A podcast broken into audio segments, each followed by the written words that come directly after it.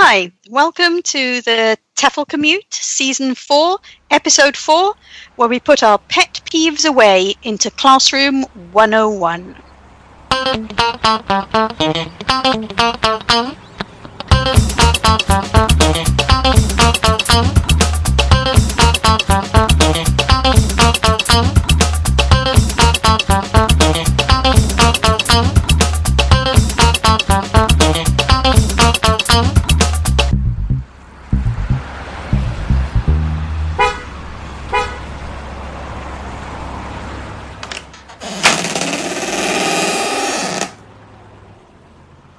Hi, everybody, and welcome to the T E F L Commute, a podcast for language teachers, which isn't about language teaching, but the topic will come up.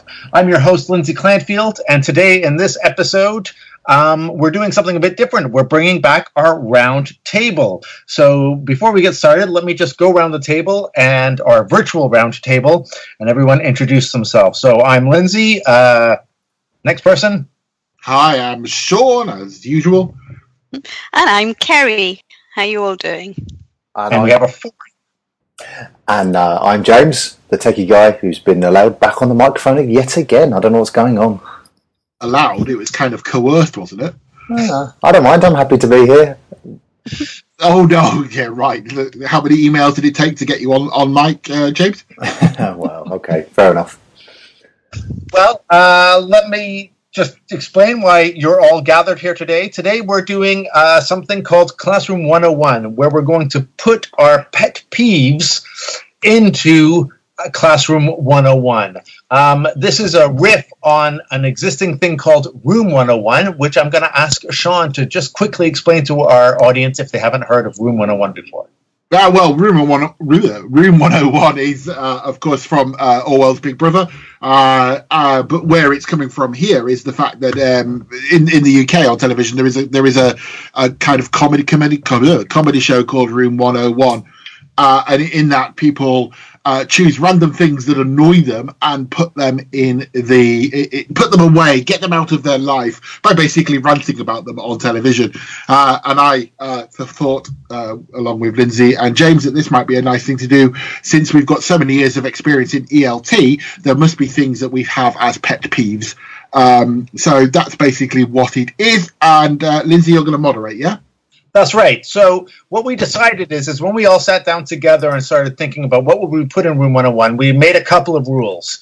Um, the first thing is, it would be really easy just to put things like poor wages, bad working conditions, uh terrible contracts and all that stuff. Um, we decided to do something different. All of those are things that we would probably put in Room one oh one, but then we would end up really depressed at the end of this episode. So instead, what we have chosen is there are four areas, and each of us will talk about what we'll put in Room one oh one, or Classroom one oh one.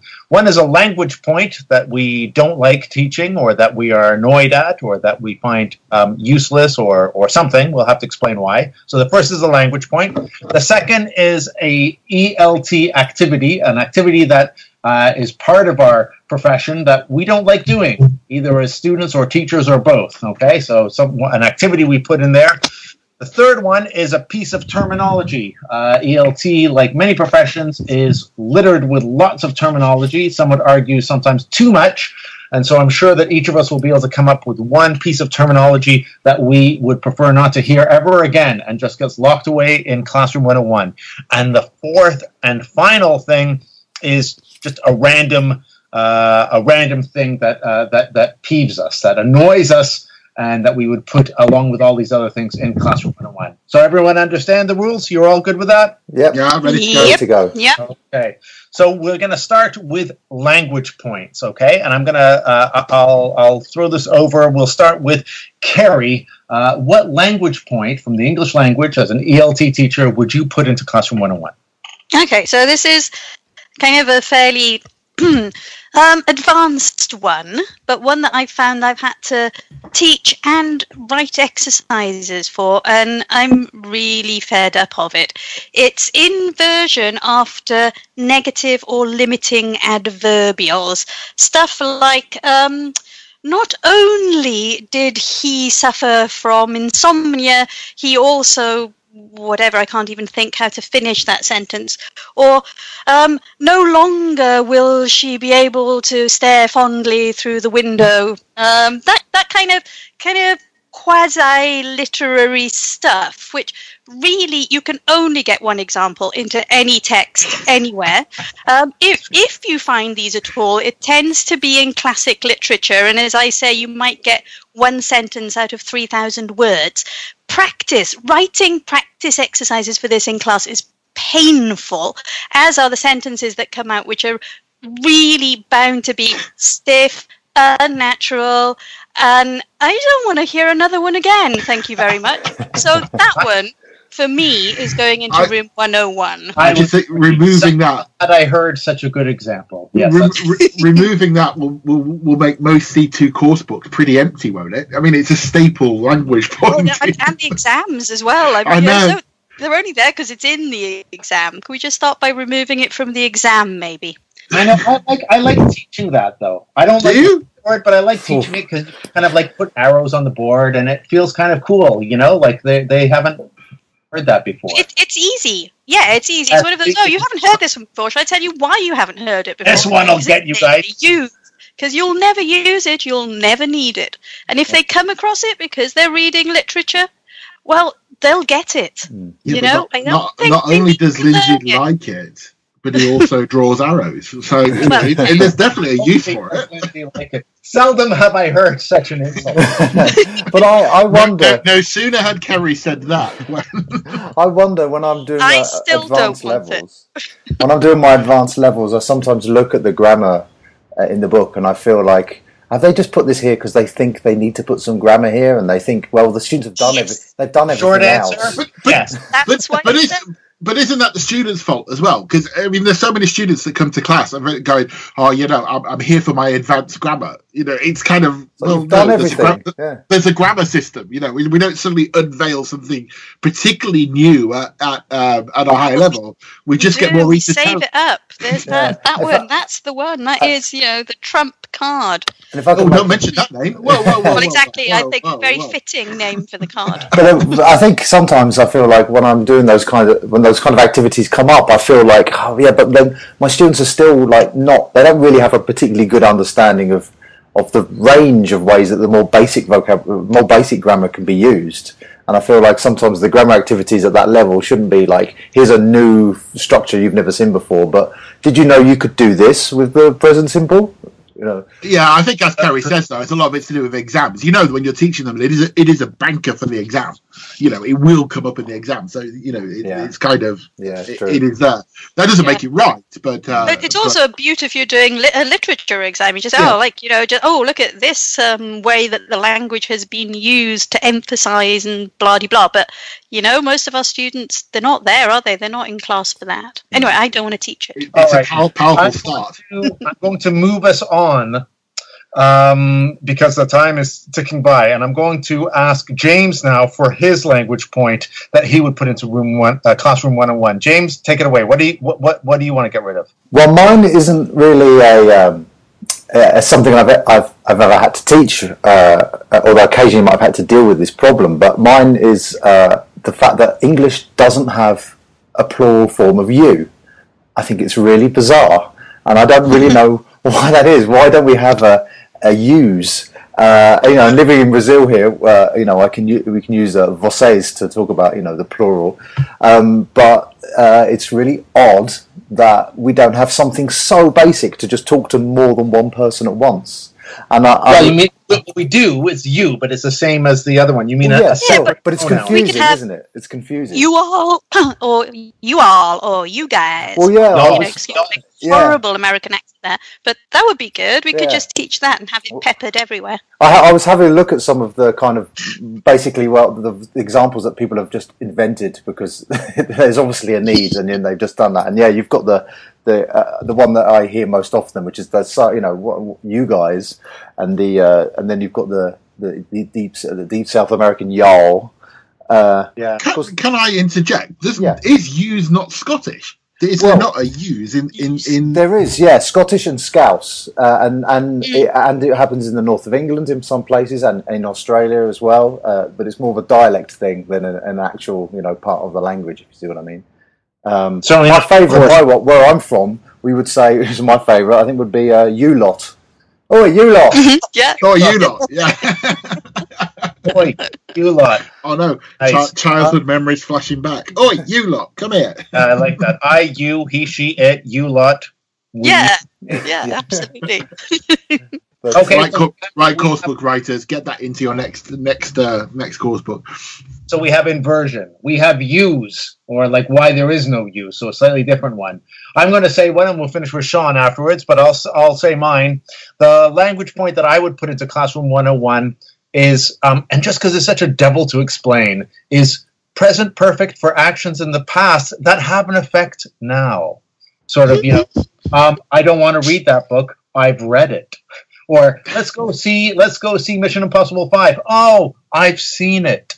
You know, that kind of, it just sounds so, I understand that it's a use and that, that, that um, it's one of the uses of present perfect, but it's just so awkward to explain it, you know, and especially also because in North American um, English, you might even uh, prioritize a, a past simple. Let's go see Mission Impossible five. Ah, uh, no, I saw it already. Uh, yeah, but uh, so is your hatred or your dislike of it because of, because you're influenced by North American English? Probably, which also is, I, I know we can only put one in, but the other one I was going to put in was Have God, which I, I can't stand teaching at elementary. uh, can't see the problem. I've got the opposite problem now is yeah. having to stop myself from using Have God. So I really, really want to teach do you have, or, you know, so, and then I keep on slipping those Have Gots in in class and having to kick myself about like, oh, God, there it comes again. There, there was what was it? Was it was it an early edition of Headway that really made that a language point? I can't. I, I remember it really in my career where as a whole the language point was the difference between do you have and have got at pre-intermediate level. I think. Oh, uh, I think so. I, I remember I, suffering through that. Yeah. Yeah, and it's just like this whole language spread dedicated to it. But uh, that whole present perfect. For, haven't you ever tried to sort of explain that to students? Fine, you're just tying yourself in knots. Yeah, yeah, yeah. We're using present perfect because it kind of has an effect now on the present, but it happened in the past, but it sort of has relevance to now. Well, to use to use an example, to use you, uh, Lindsay, I, I like it because you can draw arrows on the board. I mean, that's yeah, a- yeah. yeah, but that's not as good. You know. It's the classic one of coming into class with a false Uh, cast on your arm or something, you know, sort of. Yeah. I've broken my arm. That's why I've got a cast on there. Oh, yeah, it's a bit like that same kind of like use going to for future predictions, which you can predict right now based on present uh, present evidence, oh, et cetera. Lovely arrows. So, hang, hang on, are you undermining your own language peeve here? Uh, I know. Like, I've, I've managed to do three. Sooner or later, I'll be criticized. I don't. I don't think much of this. Uh, Of this uh, judging going on here, he's like one rule for one, one rule for the three of us. Okay, now it's my turn. Here are my, here are my twelve. okay, okay. Uh, I I think, hey, I'm going to go right to Sean. Sean, um, language point for Classroom one oh one. Go. Uh, mine is reported speech. Um, Hi. Uh, uh, reported speech. Oh no, reported speech. I mean, it's one of those things. I mean, it's, it's in in many ways, it's it's very similar to how Ceri um, uh, to Ceri's point in the fact it's. I think it's taught primarily for exams, and it's brought in at such a low level initially, and it's just that all these silly rules that you need to that the students need to get their head around about backshifting this and changing this word to that word, changing this to that. Oh, what a load of rubbish! It's just. Oh. Totally it's, disagree. It's, I disagree. It's that thing. Go on then, Lindsay. No, I just think that it makes perfect sense, and backshift is quite easy, and the concept of distance and everything is quite easy. Lovely arrows you can write there on the board. Back to the arrow. Okay. I agree I with do. Sean, I think, about the being so rigid with it, it always backshifts. And, oh, all of this. Yeah, and, and, and it's not true. Done. It's That's just true. Not That's true. Not. It can That's, be, pre- you know, the, the, it's it's that it doesn't reflect usage. And so you just kind of, okay, here's another rule that you've got to know because in the exam you will have to do the backshift. And yeah. if you don't, you fail. Ceri then, said, you know, Ceri said it doesn't reflect usage. You see, there you go. I'm reporting what Ceri said. Don't need to backshift. yeah, it didn't uh, reflect right. usage no, at the time. That's true. That's also true. I just, I just think it, I just think it usually comes up at, you know, about pre-intermediate B one level. Uh, again, and the whole unit's dedicated to it, and I just think, oh, really? You know, we wonder why students begin to lose their motivation in the English language. It's well, like, I will give you this: that I, I, I particularly dislike the the reported speech when you're doing the different reported verbs and whether they take an ing form or an infinitive. You know, like I deny, he denied, saying. Yeah. You know, he insisted on doing the, you know, that, that kind of stuff is, mm, that's always tricky. All right. So, so the T E F L Commute course book, when it comes out, then is not going to have any present perfect actions. It's going to have no inversion, no reported speech, but it will tip, it will introduce the plural form of you. To Absolutely. The, yeah. It's going to yeah, change yeah, yeah. the world. Coming soon. Yeah, coming c- coming soon to a bookshop near you. Well, let's take a little break and come back with our least favorite activities. One of my biggest pet peeves are things teachers do. They'll call on people who don't know the answer, which makes no sense to me. But whenever I do do my homework, she never checks it. And teachers, when you do erase on the whiteboard, please erase completely, please, please, please. Because they'll write a word, erase it, but they'll miss that one small spot, and I'll be sitting at my desk, like, annoyed and, like, wanting to erase it for them. Okay, everyone, uh, we've spoken about um, our Classroom one oh one is now full of language points that we don't like. Now, time for our next section, which is activities. Um, and I'm going to ask Sean to start this one and say what activity, what, what E L T activity, classroom activity, he would like to put away in, in that room. Um, well, I've got to start this with uh, an activity which I've done millions of times, and I've taught teachers, I've taught countless number of teachers it when they first started teaching, but if I'm honest, I can't stand it. It's find someone who. Oh, yes. Oh, uh, just uh, I, many, many years ago. I, I think it was one of the first time. One of the first times I went to. Uh, I saw Penny Ur actually um, it, in a in a conference doing a plenary. She was doing a talk uh, talk about, and, and the talk is about pointless busyness, things you do in the classroom which kind of keep the students busy but are a bit pointless. And for me, this is find someone who. It is dull. It is pointless. We spend all this time, you know. I know. I understand it's kind of like a drill, but you know, explaining it to the students. Right in the sentence, and you know, no, you've got to, and then you've got to invent r- extra rules to actually make sure the students keep milling around and don't stand in one place. And it's, and it's just like, what is the point? You know, just get into pairs and or groups and have a little talk about what you've done. You know, don't have to create photocopied sheets or worksheets just to have a contrived language point where students walk around uh, and then don't, you know, find someone who can speak Spanish. And then don't know what to do for the follow-up. Ah, oh, annoying, annoying, annoying, annoying. So is it the mingling that you, that bothers you the most? I think the whole thing bothers me about it. Having a nice time and chatting with each other. Is that no, what gets- How do you feel about mingling no, in they, general? If they had a nice time, if they had a nice time and chatted to each other, that's fine. But it, it, you've just got to contrive, you know, you, you contrive the situation for them to walk around and find somebody who's got this name on it. And, uh, you know, I can, it's just... I can see its purpose, and I and I probably will do it again. I mean, I uh, I, I know um, I've got a training course coming up in a, in a couple of weeks, and I know one of the activities I'm going to do is find someone who, but that doesn't stop me being annoyed by it. Will you ask them to critique it afterwards? Um, yeah, we I can. I would find a better way of doing it. Uh, with, yeah, but it's just. I mean, this is just. I mean, I, I saw I saw this as an opportunity to get that off my chest. I'd find someone who is now off my chest. All right. Oof. Okay, Ceri, what about you? What uh, what activity would you put into uh, Classroom one oh one? Okay, well, I think there's a kind of a similarity with Sean's here, possibly, because I don't know if I'm kind of putting words in your mouth, Sean, but I think part of the find someone who thing is that it takes a long time to actually prepare the thing.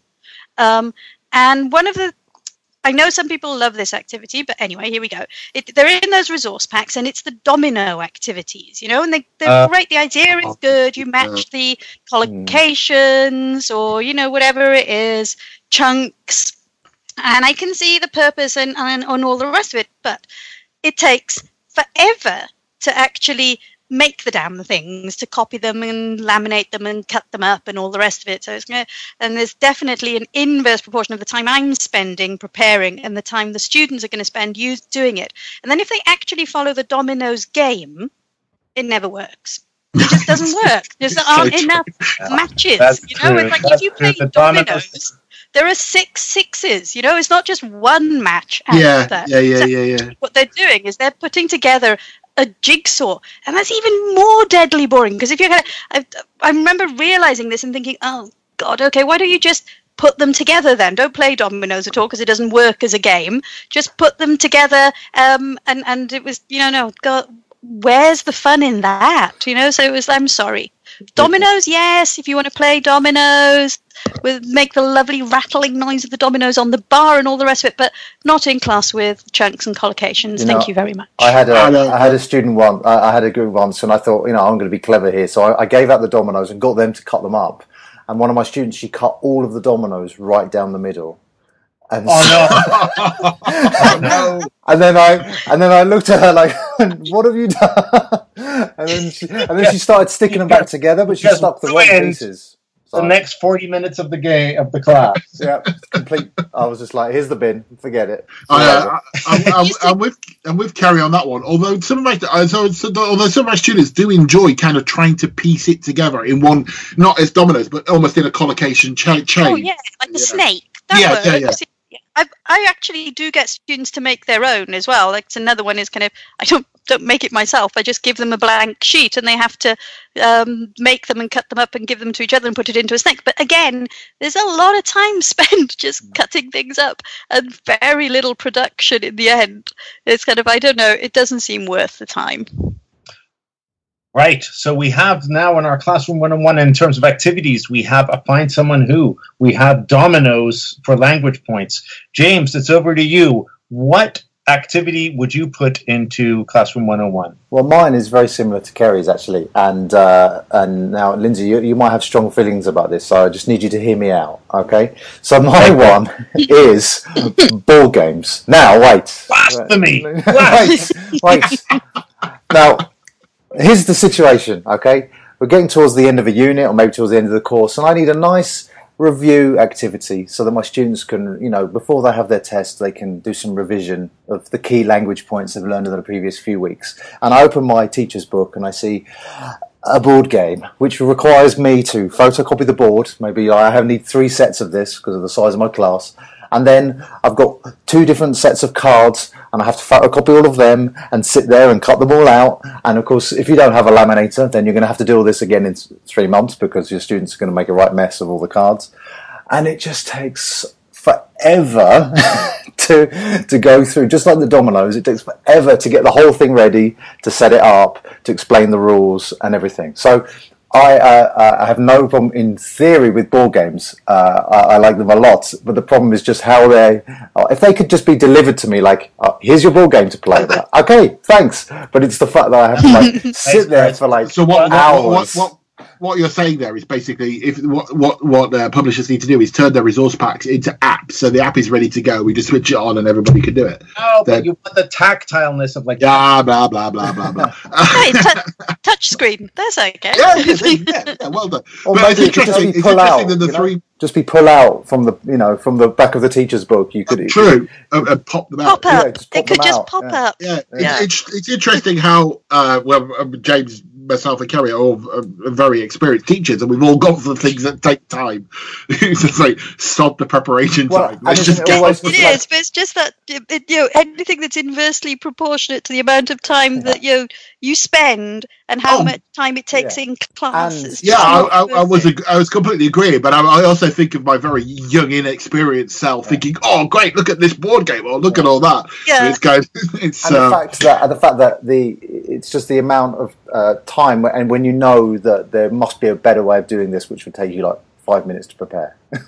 yeah. You know, you know it exists. Okay, so we've now established that in your classrooms there are no games, no playing, and no chatting. Okay. So that sounds I like think, so I, I, I think it's called going with the learners. I think there's something called dogma or something. No. All right. I'm going to finish off this section then with an activity that I would put in. Of course, I wrote down two activities, but I'm just going to choose one. All right. So that people don't. Start Can you do that? I'm going to say. I'm going to say that the one that I would put into Classroom one oh one is any kind of guided visualization where you're asking the students to like put your head on the table, close your eyes, and now imagine this, that, or the other. I cannot stand those. I can't. I couldn't stand those in workshops when I'm asked to do that. Yeah, now I'm with you on this. my, my eyes open. I, I remember being really into like all the motivation theory until the latest motivation theory, which I understand, which is, you know, thinking of the ideal L two self. But then some of the practical activities, realization of that is sort of close your eyes and imagine you are speaking perfect English. And I was like, no, no, I, you're not going to do that. I'm not going to ask you to do that. Curiously enough about this activity that I hate doing uh, as a teacher, one time I did force myself to do it, and a whole bunch of students, well, not a whole bunch, like two or three came up and said, we really like that. Can we do that again? So I thought you were going to say you closed your eyes and a, a whole bunch of students had vanished from the just classroom. I wish I could. I, oh, I, I can't stand those. I, I, interestingly, I was uh, involved in a webinar recently where the speaker said, I just want you to close your eyes. I think you can't see them anyways. How do you know? Yes, yeah, yeah. uh, yeah. Um, oh, actually, that for me is the winner. I can't stay. Yeah, no, bring. You can keep find someone who, as long as you get rid of guided visualization. Yeah, no, I'm, oh, I'm yeah. with you there. I, I like those kind of pop psychology ones, though. I think they can be fun. You know, where you kind of go, right, okay, you're walking in a forest. What's your forest like? And then oh, it's about a, that's about a dream, isn't it? And what's that's your bear like? And yeah. then you find a key. What's your key like? Blah de blah. And then they talk to I each would... other about what theirs were like. And then there's this kind of, you know, pop psychology interpretation of you, and you know, now get it to birds and interpret what your your friends. Yeah, yeah, that's good. Sounds completely like, like fun to me. Yeah, I know it's all bad science. Oh, like, pulling, yeah. pulling teeth for me, that would be. But anyway, all right. So we've now gone to activities. Um, let's take another short break, and we'll be back with terminology. The thing that is in room one oh one. It's the worst thing in the world. It goes beyond fear of pain or death. It is unendurable, and it varies from individual to individual. Okay, everyone, we're getting there. Um, this next thing that we're going to put into Classroom one oh one is beginning to get quite crowded now with activities and language points. Now these are little things that we're going to be chucking in there, which are terminology, bits of terminology that we would um, we would put into Classroom one oh one. I'll kick this one off. The piece of terminology I would put into Classroom one oh one would be uh, can-do statement. Ooh. That's very, very controversial. Very brave of me to do this. I know that there's uh, good reasons for can-do statements. I just find that more and more now, the realization of the can-do can-do statements is just...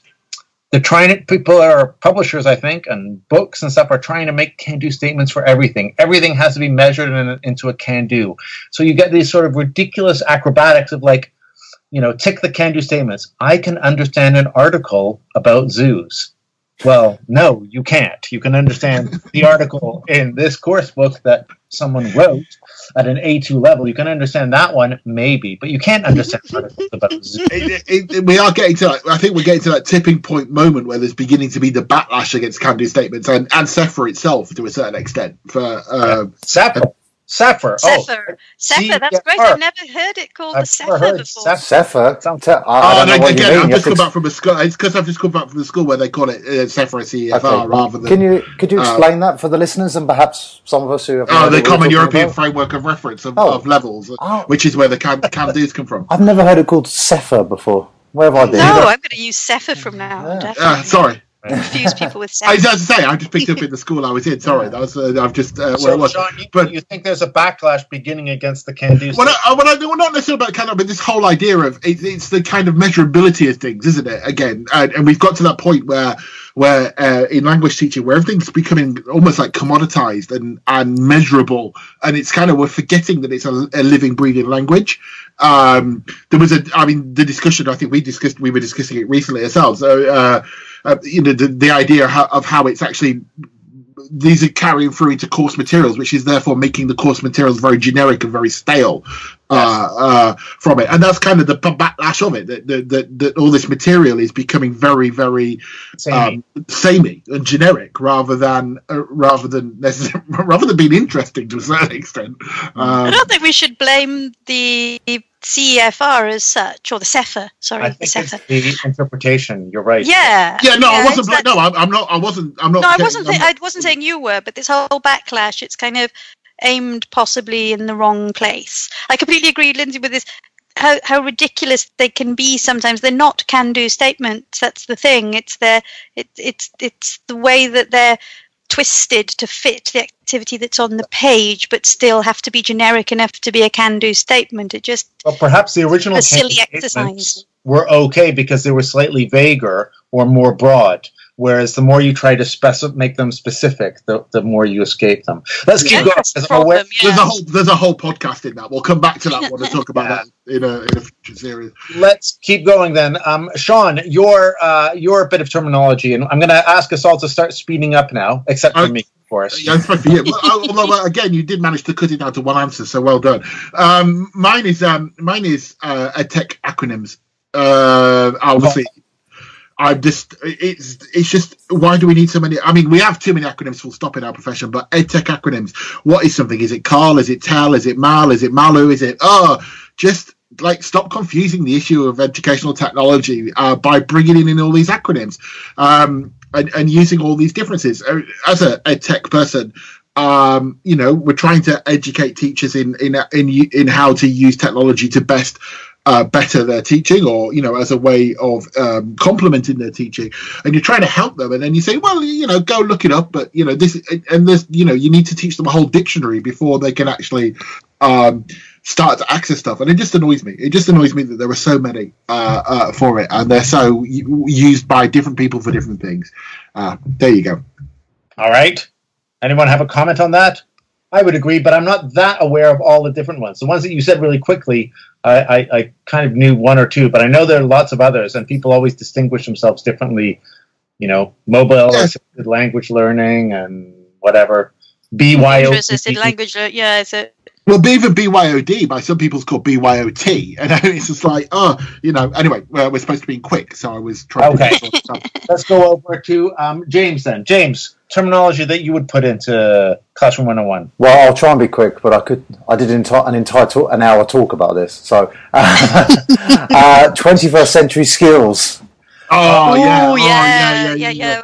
I mean, for a start, it's it's nearly two, twenty seventeen already. So we're nearly we're yeah. getting to the stage where we're about a fifth of the way through the for the through the century, and we're still talking about this like it's a new thing.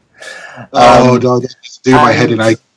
Yeah, I just you know I feel like. Uh, so much of it is a, a distraction that seems kind of irrelevant to language teachers, really. um, yeah.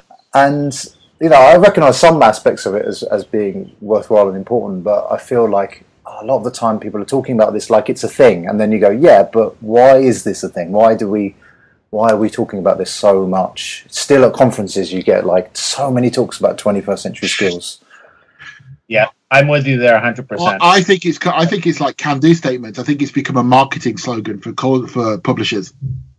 You know that they feel that they've got to have this book contains twenty-first century skills. On, on I think it. it's I think it's also um, a, a business mantra as well, kind mm. of for the business of education, especially in the States. There's this whole, you know, how do we prepare our students for the world of work in the twenty-first century? And it's all this idea of, you know, we aren't our students aren't people at all. They're just kind of they're going to slot in there into the economy, and how are they going to help the economy and yeah, I'm with you too, James. Into well, I should think we should point out to listeners that if, if things like that are new to you, uh, and even some of the activities, we'll make references on, on the website so you can go and read about them in more detail if, if you're not quite sure about some of the things that we're saying. Uh, Lindsay, must Cer- be you. Ceri. No, Ceri, yeah. Finish with Ceri. Ceri, for our last bit of terminology, just to review, we've put in there can-do statements, a whole bunch of EdTech acronyms. We've put twenty-first century skills as an, uh, an a used and abused term. I think we should probably mention that all of these things have their good uses as well. But maybe yeah, absolutely. Absolutely. Um, Ceri, what would you add? Okay, so the it's a conf, um, an easily confused pair, mine, and um, it's inductive and deductive presentations. uh, and right. I hate Good this one right. because, especially on training courses, um, I, they're just it's just not intuitive, is it? You know, you uh, would think, which one do you think is the discovery? Oh, well, you know, did you sing something? No, it's not. It's the other way around. And and so then people trip up over it and they're never confident about which one they're using. And so I suggest we just get rid of both of them and use something else instead. So maybe discovery instead of inductive and rule-based instead of deductive. And that can, tends to get me out of trouble. But when anybody throws up one of those two in conversation, you can just see panic entering the trainees' eyes. Yes, just for our listeners, um, and James, I'm going to ask you, can you just tell uh, listeners quickly, because you are a jargon guy, what's the difference between an inductive approach and a deductive approach? No, I can't. You've called me out. You've exposed me as a fraud. So for me, it seems to be counterintuitive, but the inductive approach is the discovery approach, so where you Um, look at examples and then from there you find out the rules uh, right. or deduce the rules, which is where the confusion comes from. And deductive is where you start with the rule and then from the rule you generate examples. I think that's Got right. It. Yes. Okay. You know how I used there to explain to trainees? I used to say inductive. Imagine you're like inducing labor. Well, no, you, uh, you, you, you get your thinking. board markers out and draw, and draw the and draw draw arrows. Yeah, where are those arrows going? I don't know. I don't, get, I don't get the analogy at all. oh, the, I, I, if I had to choose one, that's a difficult one because, yeah, I agree with Ceri's, but I I think I detest James's the most, actually, the, the twenty-first century skills. That's a, that's a tricky category. All of them, I think, are welcome to be consigned to the rooms. So we're going to have one final mini break, and then we're going to be back with a very quick wrap-up of four final things that we'll shove into that room before we close the door and throw away the key. Stay with us, everybody. Okay.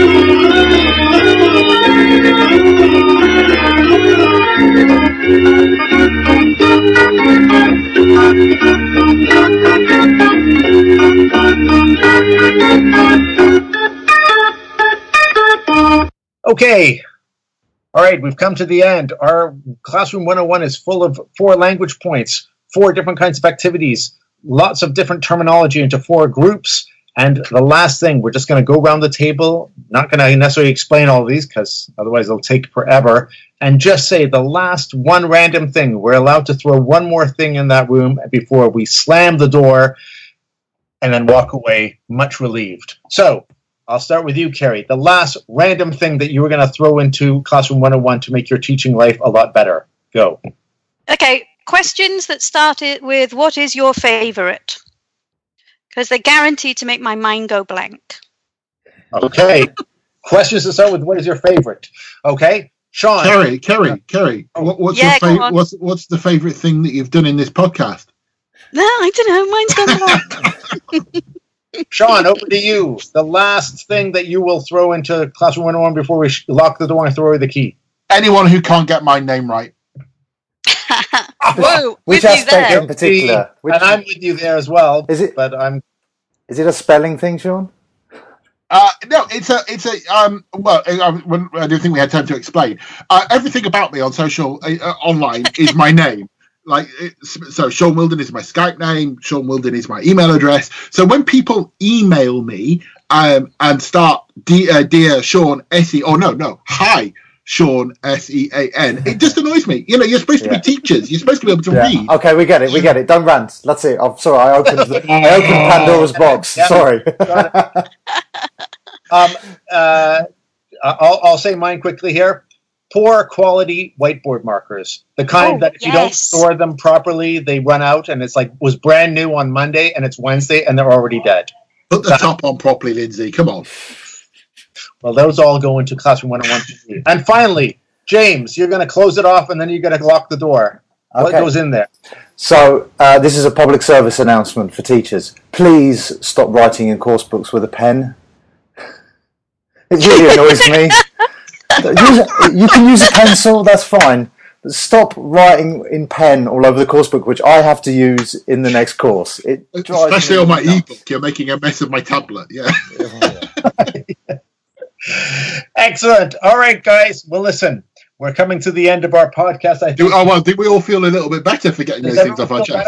Yeah, yeah, definitely. Yeah, definitely. Excellent. Of course, if you're listening to us and you want to share something that you would throw into Classroom one oh one, you can find us on Facebook at the T E F L Commute on Facebook.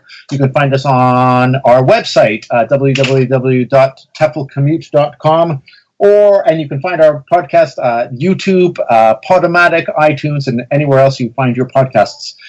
I think it's time for me to say thank you to everyone before we um, have a big sound effect of a door closing of Classroom one oh one. So thank you, Ceri, for coming and joining us. Thank you. Thank you, Sean. Thanks, Lindsay. Thank you, James, for joining us. Always a pleasure. Thanks, everyone, for listening. All right. See you next time, everyone. Bye. Bye. Bye.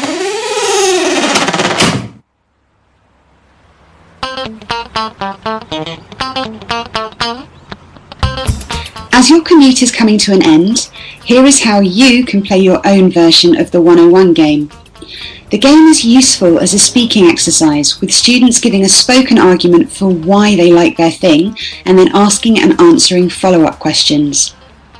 Before the lesson, think of categories for the students to discuss. Remember, it's people talking about what they most dislike, so you might want to choose categories that are easy to talk about, for example, food, hobbies, and so on. In class, explain the concept of the game, illustrating with your own examples. Put the categories on the board and give the students time to prepare their argument for each. When everyone is ready, put the students into small groups and let them discuss their choices. If you want to add a competitive element, then each round can have a judge to decide which one choice from each category can be banished to Room one oh one. You can find the instructions for these activities at our website, w w w dot tefl commute dot com. You've been listening to The T E F L Commute, an original podcast produced and presented by Lindsay Clanfield, Sean Wilden and James Taylor. Don't miss out on any episodes by subscribing to us on iTunes and by visiting us at w w w dot tefl commute dot com.